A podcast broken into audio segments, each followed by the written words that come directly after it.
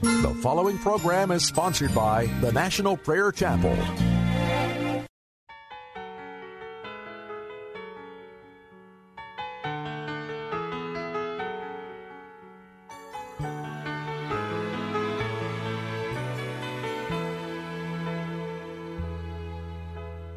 Each of us was born to hear a holy call, to find our place in God's unfolding plan. When His voice is heard, it's glorious to obey and bear His light and truth to every man. We're called to be the generation that turns the tide within our nation. But who will go and who will stand for such a time as this? We were born to speak the truth, anointed words that move the hearts of men. If we are silent, the Lord will send some other men, faithful men whose hearts are fully His, for such a time as this.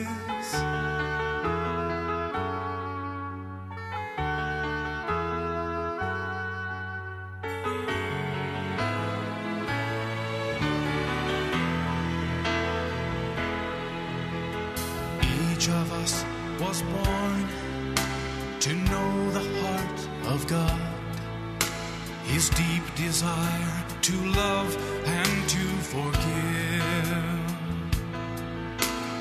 He does not delight in judgment or in wrath, but calls to all to turn to Him and live. The words that bring a true repentance, that turn away God's judgment sentence, are words that only we can give. For such a time as this, we were born to speak the truth, anointed words that move the heart of man. If we are silent, send some other men, faithful men whose hearts are fully His, for such a time as this. For such a time as this, we were born to speak the truth, anointed words that move the hearts of men.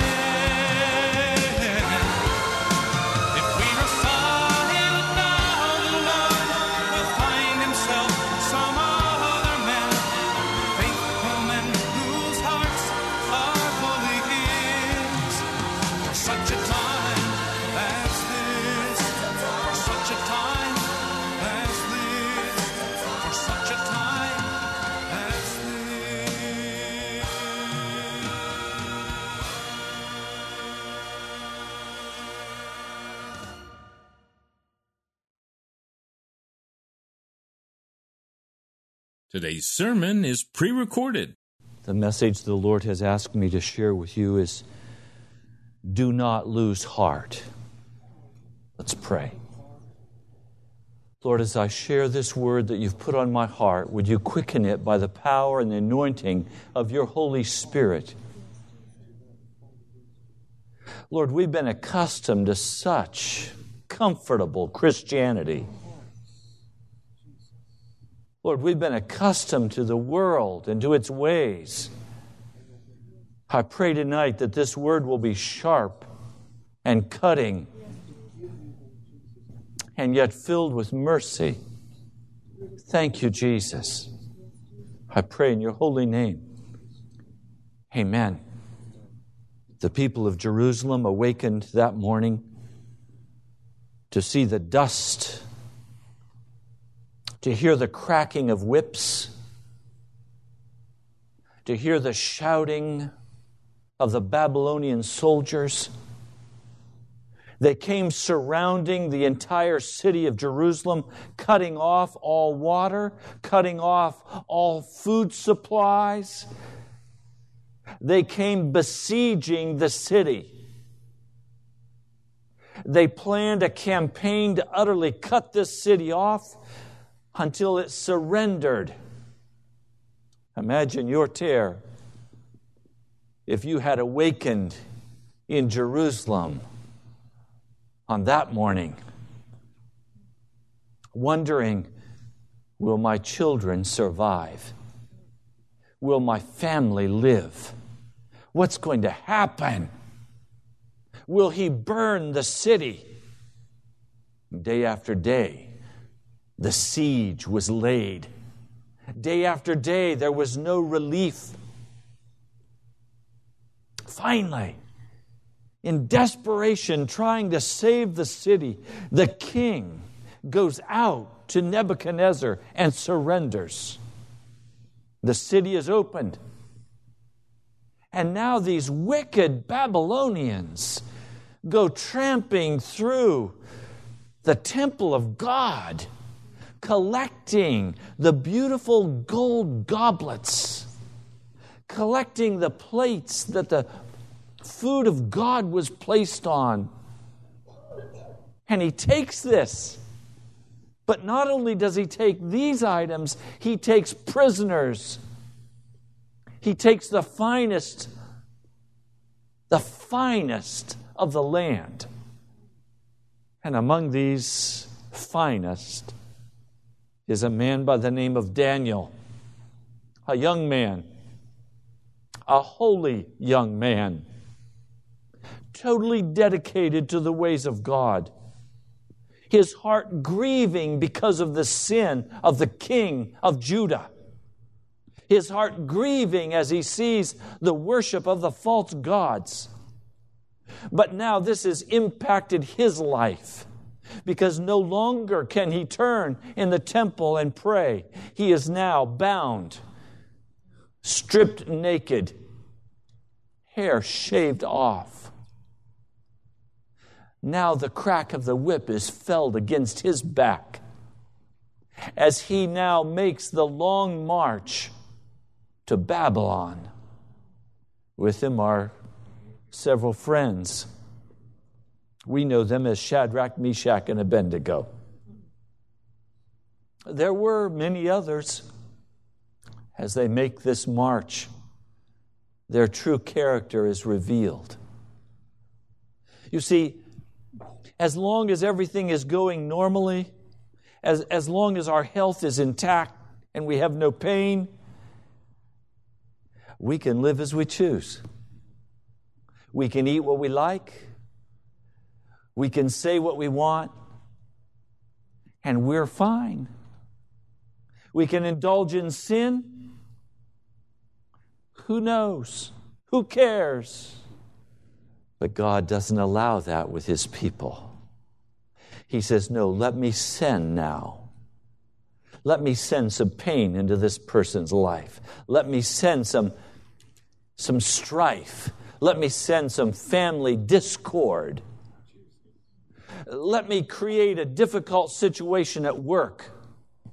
Let me touch your back and put searing pain into it. You know what David said? That when he was rejecting the word of God, his back had searing pain in it. I praise God for searing back pain. It says the load I'm carrying is too heavy. And usually it's a load of sin. So now this young man feels the sting of the lash on his back. And he has to begin making some decisions about what he's going to do when he gets to Babylon. Now it's very obvious that if he wants to survive, he needs to be very cunning.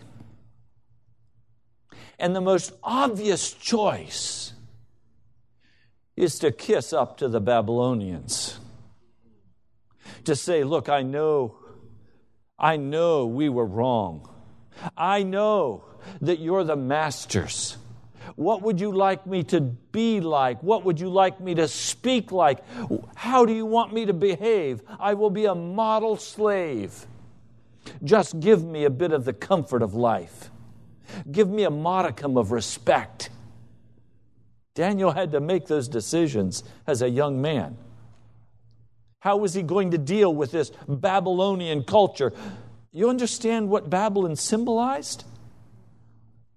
Way back at the very beginning of time, Nimrod went out. Babylon was created. The Tower of Babel was there.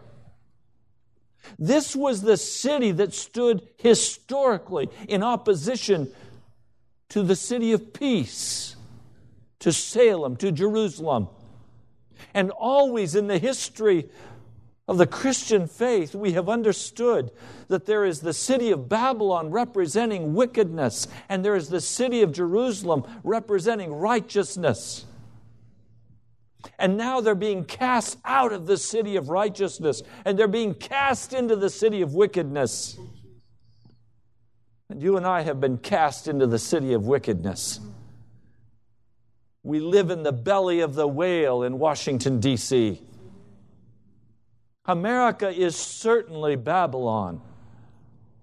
It is that power that has promulgated wickedness throughout the face of the earth, exporting every wicked thing from Hollywood, exporting a lifestyle of secularism.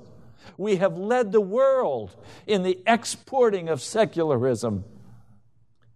We live in Babylon. And so you have to make the same decisions that Daniel had to make. What decisions have you made? Have you settled down into your comfortable lifestyle in Babylon? Can the Babylonians tell a difference between you and themselves? Can they tell by how you dress, by how you act, by how you spend your money? Can they tell by what you say at your job? Are you a good Babylonian? Or are you a citizen of Jerusalem, the city of God? You have to answer the question. There is no neutral ground here. You are either going to be identified as a citizen of Babylon or as a citizen of Jerusalem. There is no gray area in which you can hide. You are one or the other. Tonight, which are you? You could begin by looking at your checkbook. It will very quickly tell you where your allegiance lies. Does it lie with Babylon or does it lie with the city of God? How have you spent your resources? Are your resources spent on butter, on lifestyle, or are your resources spent on guns to fight the battle of righteousness? Where do you spend your money? Is your household, is your home, is it a place of worldly comfort and luxury, or is it a center for righteousness? Is it a place of prayer and supplication?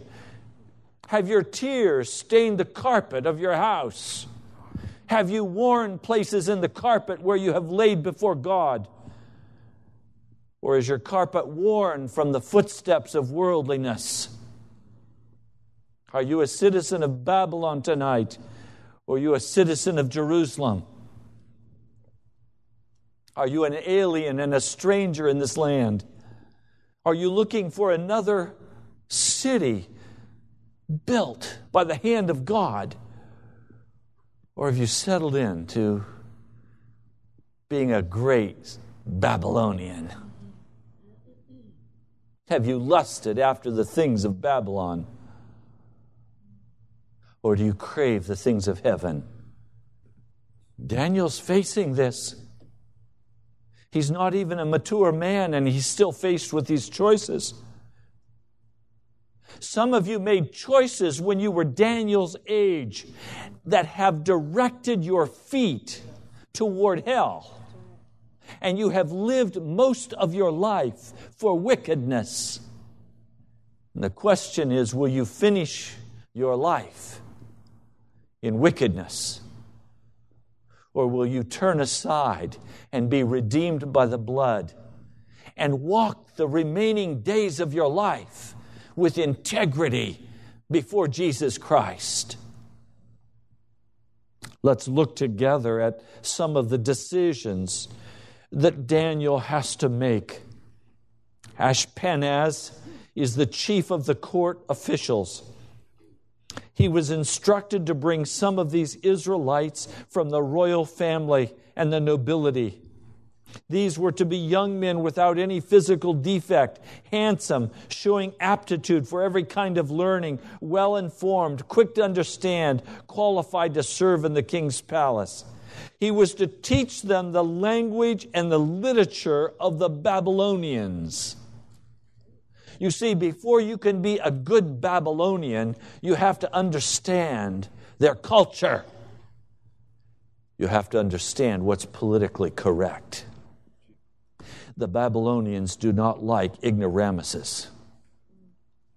They demand excellence. So they're to be taught how to function in the Babylonian culture. Have you been trained in the Babylonian culture? I have been. I've been taught to go to a place to mix freely in such a way that I am offensive to no one. And most of you in this house tonight can move in almost any circle you desire, and no one will be offended by your presence. Why? Because you know how to be a Babylonian. Don't ask any questions that might be embarrassing. In fact, don't even bring up the subject of religion. And of course, the Babylonians teach us that religion means Jesus Christ.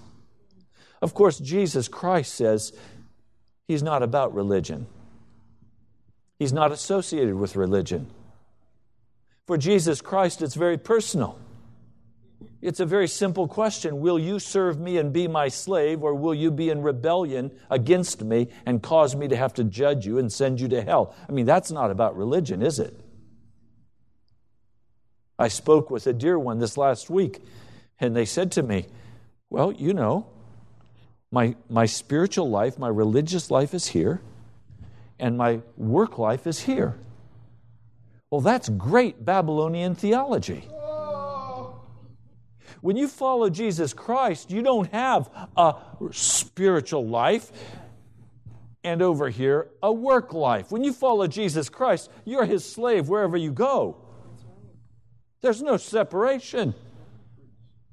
So now we find Daniel being taught the language and the literature of the Babylonians. And then in verse five, we find this very interesting statement. The king assigned them a daily amount of food and wine from the king's table. This is Daniel, the first chapter, verse five. Let me read this for you again. The king assigned them a daily amount of food and wine from the king's table. Now, you understand the difficulty with that, I'm sure, without my saying, but let me just break it down for you. The table where you eat is where your allegiance is to lie. The one who supports you is also the one who rules over you. And so when you come to the table of the Babylonians and you put your feet under that table, and you put your face into their rich food, you owe them. They own you. Daniel was accustomed to eating the meat of the sacrifices of God. Daniel was accustomed to eating at the table of the Lord.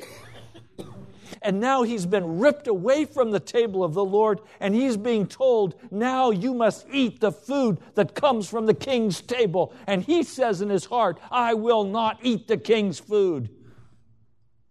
I am a servant of the Most High God. I am not a servant of Nebuchadnezzar, the king of Babylon. Well, you could be killed for that. Now, notice what he does. He asks permission. Note what happens. Verse eight, Daniel resolved not to defile himself with a royal food and wine, and he asked the chief official for permission not to defile himself this way. Now, God had caused the official to show favor and sympathy to Daniel. But the official told Daniel, I am afraid of my lord the king who has assigned your food and drink. Why should he see you looking worse than the other young men your age? The king would then have my head because of you. His request is turned down. Now let's be very clear. You can go to the king of Babylon and ask for allowance anytime you want. And and in fact, you can even make some cozy relationships, and it looks like they're going to let you off. The very system of the Babylonian government will fall if it allows a citizen to not sit at the table of the king. Babylon cannot afford to allow you not to sit at its table. And they will always say no. Babylon is not going to give you permission to be a Christian. Some of you have been asking the world, would it be all right if I didn't act that way anymore? And they say, absolutely not. Some of you have been expecting your family to say, oh yes, it's okay if you be a sold-out Christian, we'll understand. Some of you have been asking non-Christian spouses or, or uncles or aunts, would it be all right if I'm a sold-out Christian? They're going to answer no. If you're a sold-out Christian, you're going to replace me with something else. I want to be first in your life. You're saying Jesus is going to be first in your life. We can't tolerate that in this family. The world cannot afford to give you permission to follow Jesus. Your boss cannot afford to say, yes, you may be a Christian. Request denied. Now, Daniel's had his request denied. What's he going to do? He's already made a commitment that he's not going to sit at the table of the king. He will not defile himself. He asked for permission not to defile himself. Permission refused. Now, what are you going to do? Are you going to go sit at the table because you've been told you have to go sit at the table? Look, the only way you're going to have a car is to go borrow the money and buy a car. If I'm going to have a nice one. You can't expect Jesus to bring you a car without you going in debt for it. The world system says you will come and borrow money from me. If you want your lifestyle, use your plastic.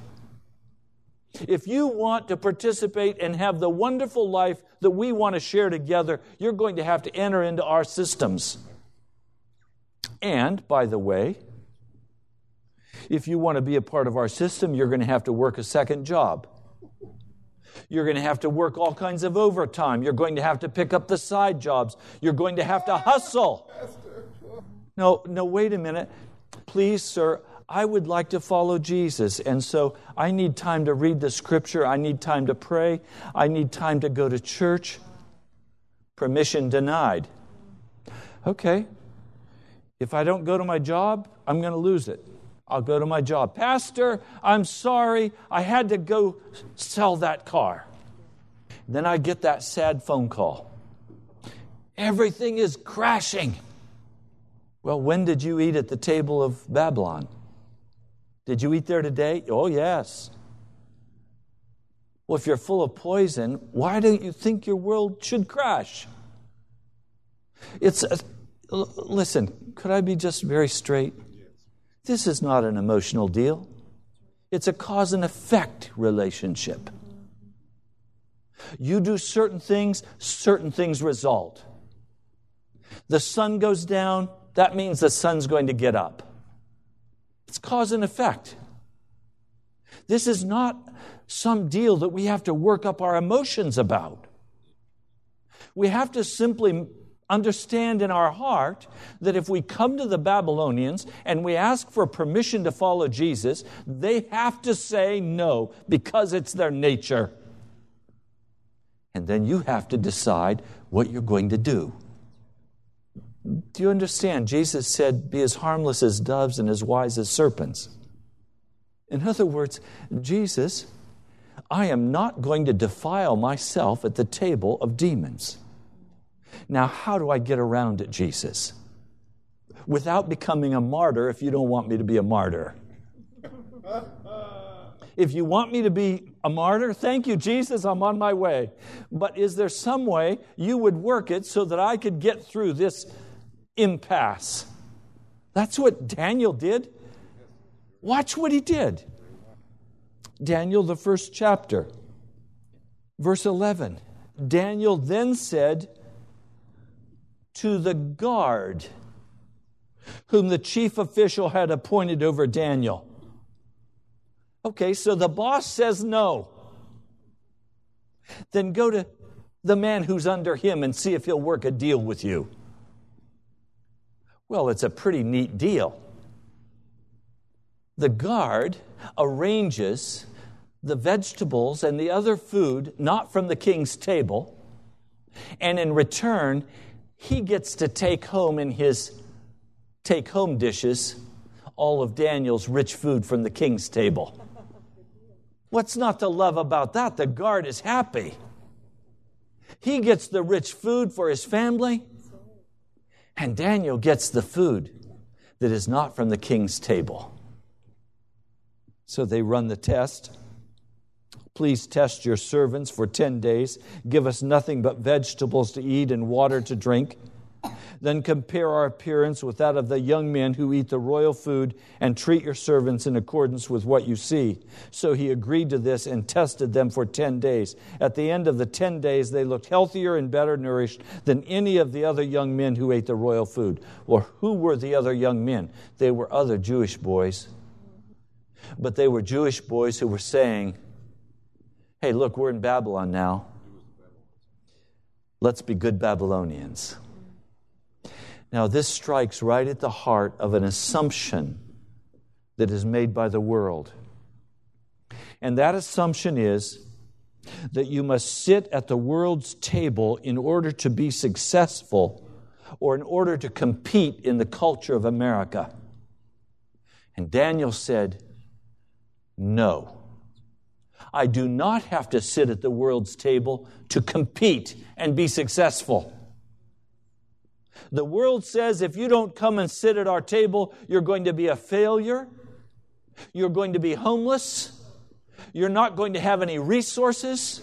You are going to be barren. You are going to be the scum of the earth. You're going to be cast out. You're going to be a loser. The world says that. You follow Jesus and life is over. All your joy is gone. All your happiness is gone. You can't do any of the things you love to do. You're going to be bored to tears. I mean, what are you going to do without the music that the world loves? I mean, if you can't listen to the music you like, you're going to become an illiterate idiot. You're going to be bored. If you can't go to the movies, when everybody starts talking about the movies and you have to say, no, I didn't see that movie. No, I didn't get to see that movie. That was a worldly movie. That was an unclean movie. You know, the Christian broadcasting, so-called, says, oh, the new Spider-Man film, that's a great movie. Those are Babylonians spray-painted with a little bit of Jesus. But the world says, hey, if you don't go see that new Spider-Man movie, you're just not cool. You want to be in with the in crowd, you better see the Spider-Man movie. You better go watch somebody get beat up. You better go participate and watch the violence. You better have the adrenaline rush. You, you got to be able to talk to your buddies about what's going on. Hey, you walk into the room. The Redskins just played.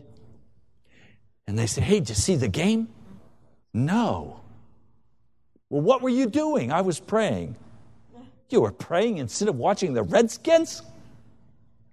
What are you, an idiot? How many times I've walked into a business setting and the instant casual conversation is, hey, what'd you think of the game last night? Hey, I was Jesus last night. I didn't have time for the skins. And then it opens the door for me to say to them, when was the last time you talked to Jesus? I mean, from the looks of people's faces, it's like you took off all your clothes. You know, what kind of a stranger are you? You understand, when you make the decision not to eat at the Babylonians' table and you leave their entertainment, when you don't go to their shows, are you all aware that in Jesus' day, close to his hometown in Nazareth, there was a great sports arena that the Romans built? In fact, he probably worked in building the arena as a child growing up. His daddy was probably employed as a stonemason. I mean, that was the contract that absorbed everybody. Never once do we find Jesus coming to the conclusion of a day of ministry and saying, you know what, you guys have really been faithful. Why don't we go over and see the show tonight? Can you see Jesus sitting with his twelve apostles lined up to watch the show? To see the gladiators. To see the sporting. Can you see Jesus sitting there saying, hey, did you catch that one? No. Jesus wasn't there. And the topic of Jesus preaching the next day was not an illustration out of the sporting event of the night before. You know that when the pastor uses those examples, he is not a man who is following Jesus Christ. He's a man who is in touch with the flow of the Babylonian culture. You understand? Daniel had to make decisions. Because, let me tell you why. There was a lion's den in front of him. There's a lion's den in front of you. You haven't gotten to it yet, maybe, but you will soon. How do you survive a lion's den when you smell and taste like Babylon? The lion will give you one sniff and say, you're my lunch, and crush your bones. You better have the aroma of God about you when that lion sniffs you. What's the aroma that's in you tonight? If that lion came sniffing at your body, would he say, you're my morsel from the table of the king? Or would he say, you have the aroma of heaven about you. I don't want you. You're unpleasant to my palate. So Daniel is now eating from the table of the Lord, even though he is in Babylon. God is blessing him with great knowledge and understanding. But he also now gives to him the gift of understanding visions and dreams. Now, wait a minute. I want you to understand this. Because Daniel refused to sit at the table of the king, God rewarded him by giving him understanding of heavenly things.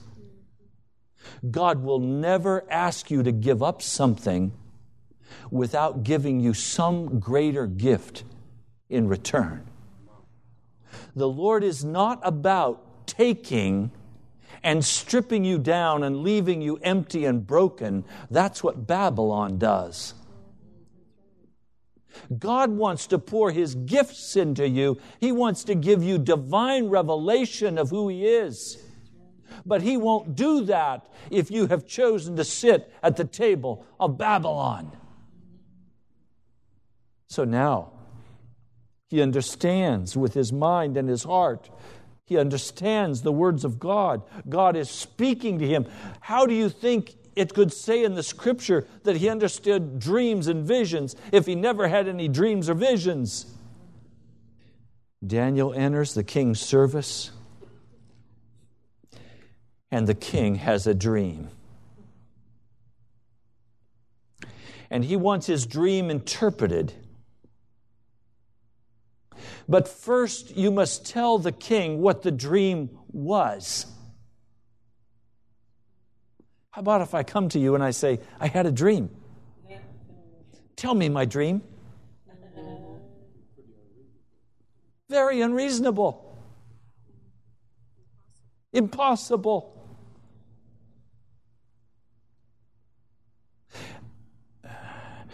Watch what happens.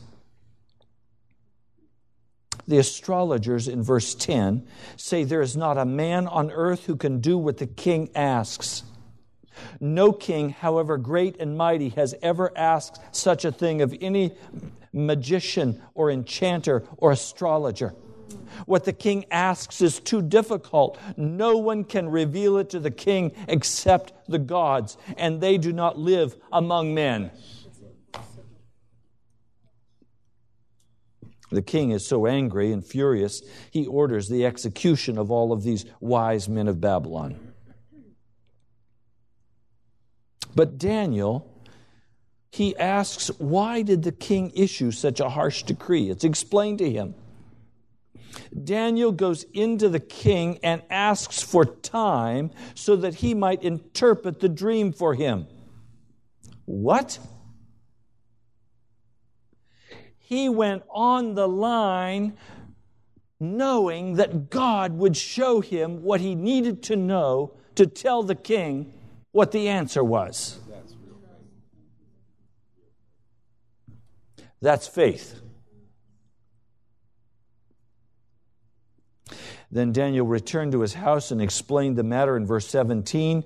He urged his friends to join him to plead for mercy from the God of heaven concerning this mystery, so that he and his friends might not be executed with the rest of the wise men of Babylon. And during the night, the mystery was revealed to Daniel in a vision. Listen to this word of praise. Praise be to the name of God forever and ever. Wisdom and power are His. He changes times and seasons. He sets up kings and deposes them. He gives wisdom to the wise and knowledge to the discerning. He reveals deep and hidden things. He knows what lies in darkness, and light dwells with Him. I thank and praise you, O God of my fathers. Hallelujah! You have given me wisdom and power. You have made known to me what you, what we ask of you. You have made known to us the dream of the king. Now, when Daniel goes before the king, he takes no credit. He says in verse twenty-seven, no wise man, enchanter, magician, or diviner can explain to the king the mystery he has asked about. But there is a God in heaven who reveals mysteries. He has shown King Nebuchadnezzar what will happen in days to come. Your dream and visions have passed through your mind as these as you were on your bed. And he begins to tell him the whole dream of Daniel two, which is the whole rest of the history of earth before the second coming of Jesus Christ. It's laid out in blueprint form. Now, why would God do this? Well, there's a side interest that God has going. He intends to take the king of Babylon and humble him so that he will confess the name of the Lord God of heaven. See, we always think it's about us, but it's not about us. It's about what God is doing. And God is going to take this monarch who has crushed Judah, and he's going to force him to bow the knee. Now, we need to understand that it's not about us, so that we'll have the courage to say, no, we won't sit at the table of the Babylonians. So that we'll have the courage to say no and to strike a deal with our guard. So that we'll turn aside from self-preservation and lift up the name of Jesus Christ everywhere we go. Where is your flock tonight? According to the gospel of Jesus Christ, every one of you is a minister of the gospel. We are priests in the house of God. Is your flock sitting with you, or did you come alone? If you came alone, it's a pretty good indicator that you've been compromising at the table of Babylon.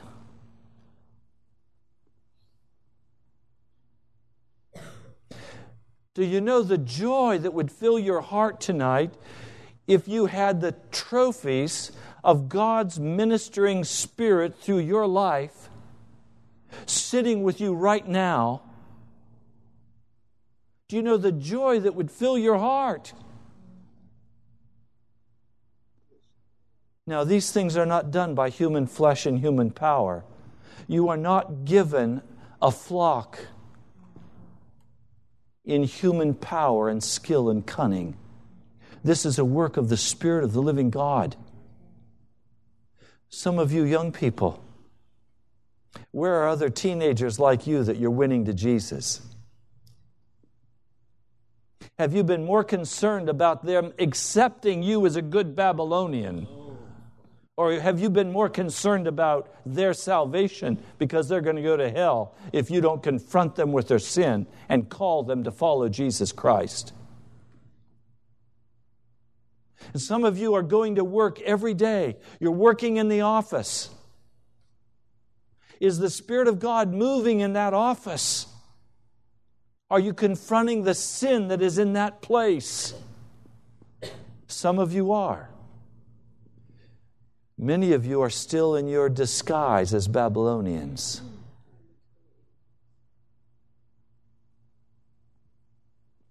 Isn't it time to no longer allow our hearts to be downcast, to stand up for Jesus Christ, to swear our allegiance to the kingdom of heaven, to take a stand and say, I will not be moved.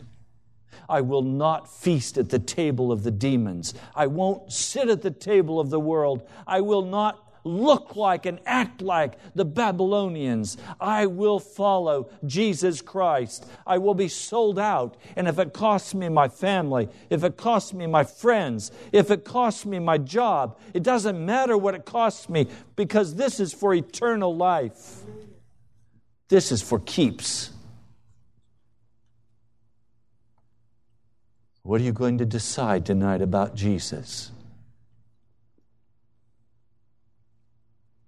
Are you going to continue being good American citizens at the pig trough? Or are you going to follow Jesus and allow Him to have His way in your heart? I want to make a very specific altar call tonight.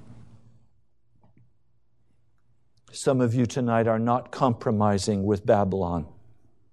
Some of you have declared yourself as followers of Jesus Christ, and you are not feasting at the table.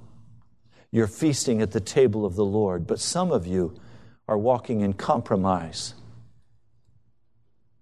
If tonight your heart has been convicted and you know that this past week you have been compromising with Babylon, and you know it's time for you to stand up and declare yourself, and you're willing to do that tonight, publicly. We're not going to ask everybody to close their eyes and bow their head and slip your hand up. No, this is public. This is straight up. Will you come and stand here and allow us to pray for you if you've been compromising with Babylon? Come quickly. Now you understand that if you come, you're making a very cut, cold, straight decision that you're no longer going to compromise with Babylon. You're making a Daniel decision. You're not going to eat at the table of darkness. You're going to eat at the table of the Lord God of heaven. Do you need to come? If you do, come quickly. Now, I'm making an assumption here. I'm assuming that everyone who did not come forward is saying, I've already made this covenant commitment and I am clean before Jesus tonight and I have not compromised. Or you are saying, I am compromising and I belong to Babylon. You have the right to make that decision. And the Lord Jesus will judge you. And he will determine what decision you've made. Is there anyone else that needs to be here? Mighty God, these precious men and women, boys and girls have come to confess that they have been compromising with Babylon. And they've been eating at the table of Nebuchadnezzar. And that they no longer choose to do this. That, Lord, they choose tonight to say no to the food of the demon. And they choose to say, from this point forward, I will sit at the table of the Lord, and I will eat of the holy things of Almighty God. Lord, I pray tonight for your Spirit to come in power and seal this decision that has been made. Lord, have authority now. Lord, honor this step of obedience, this step of decision. And Lord, they need to know that they're going to be faced now with tests. I know how to get along in Babylon. Oh, Lord God. I know how to maneuver in Babylon. Mighty God. Oh, Jesus. Will you show us how to operate in the realm of the Spirit? Will you show me how to walk in the things of the Almighty God? God. And Lord, we will rejoice in you and praise you and glorify your name. Thank you, Jesus. I'm so used to using them. I'm used to using them, Jesus. Thank you, Jesus. Lord, I praise you and I honor your name and I glorify you, Jesus, Son of the living God. Take my hand, Lord. I praise you, Lord. Lead me out of Babylon. Thank you, Jesus. Yes, Jesus. Thank you, Lord.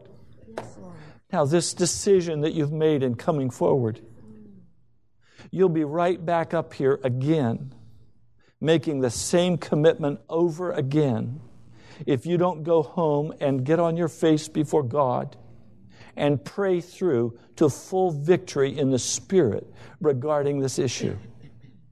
Your heart has every inclination now as you stand in this place under the anointing of the Spirit to be faithful to Jesus. But tomorrow you go to your jobs. You're going to have to pray through. You're going to have to stay on your face, confessing your sin until that thing is done in your heart. Be faithful in this. Coming forward was just the first step. Now you've got to finish it. Thank you, Jesus. Thank you, Lord. And Lord God, you said to the man who was palsied, your sins are forgiven. Lord, in your Spirit we say, our sins are forgiven by your blood, that the past is over, it's gone, and we stand under your grace. That tonight is a new night. But Lord, you would also then come and say, rise, take up your bed and walk. And I speak now to each of you and I say, rise, take up your bed and walk. In the name of Jesus. Amen. When I think of where you brought me from, where I could have been, crippled, broken, ruined, burdened down by sin, I just lift my voice to thank you for all you've given me, and I cry, give me a heart, Lord, to win the lots for thee. Give me a heart for others, a longing to win souls for thee.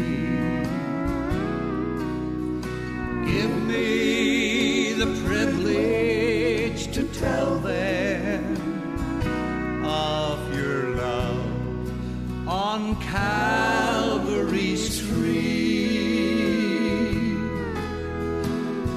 To the highways and byways, I'll be what you want me to be. Give me a heart for others, that I might win them for thee.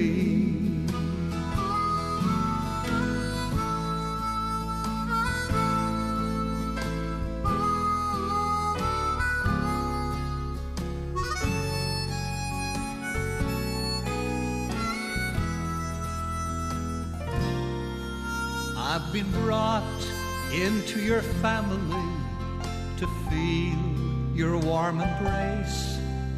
You've told me that you cared for me. You saved me by your grace. When I see the many blessings that you have given me, then I cry, give me a heart, Lord, to win the lost for thee. Give me a heart for others, a longing to win souls for thee. Give me the privilege to tell them of your love on Calvary's tree, into the highways and byways, I'll be what you want me to be. Give me a heart for all, that I might win them for thee. Oh, give me a heart for others, that I might win them for thee.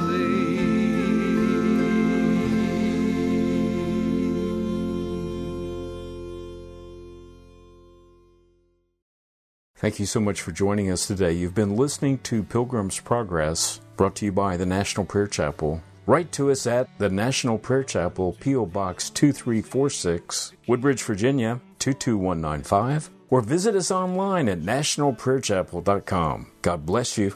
We love you. Presence of His glory with great joy, with